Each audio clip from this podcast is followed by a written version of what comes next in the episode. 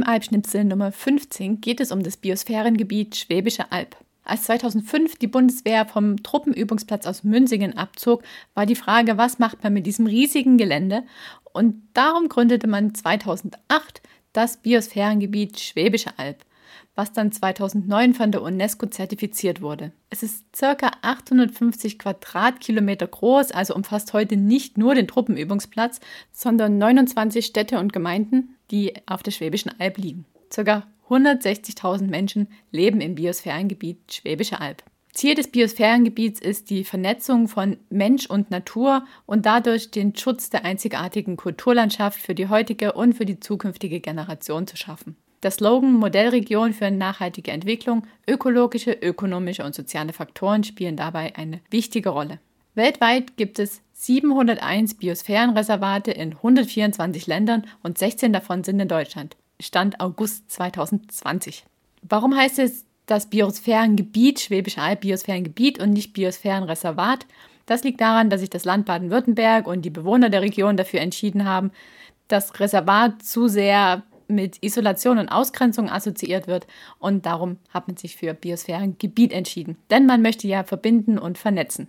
Seit 2010 gibt es ein Biosphärenzentrum, das steht im alten Lager am Rande des Truppenübungsplatzes und dort kann man sich mit Prospektmaterial ausstatten, dort kann man an Schulungen teilnehmen, dort kann man sich zwei Ausstellungen anschauen, das eine ist eine wechselnde Ausstellung, das andere ist eine fixe Ausstellung.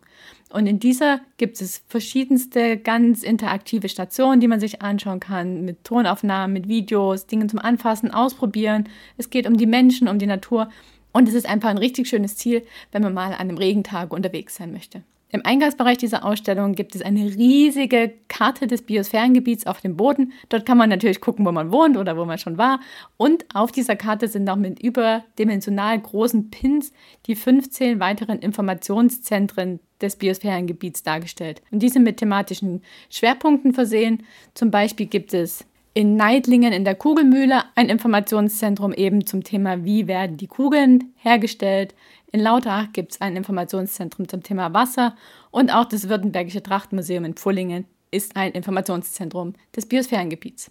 Außerdem kann man dort im Vorraum auch regionale Produkte kaufen, von verschiedensten Herstellern auf der Schwäbischen Alb und von der Regionalmarke Alpgemacht. Da haben sich verschiedene Landwirte und Hersteller zusammengetan, die die Artenvielfalt auf der Schwäbischen Alb fördern wollen und die sich dafür verschrieben haben, Landwirtschaft im Einklang mit der Natur zu betreiben. Und da gehören zum Beispiel dazu die Kräuterlammschäferei Mackensen, die Weingartener Genossenschaft Metzingen und auch die Weingartener Genossenschaft Hohenneufen-Teck, dann die Metzgerei Oskar Zeeb, die Hofmolkerei Schmidt, die Lichtensteiner Mühle, die Edelbrennerei Huber mit ihren Bio-Apfelsäften, der Altschulzenhof mit Rohmilch, Käse und Naturjoghurtprodukten, die Dorfbäckerei Tiefenbach, dann die Kartoffeln von Weitblick und der Bio-Alb-Honig von Axel Sonnemann.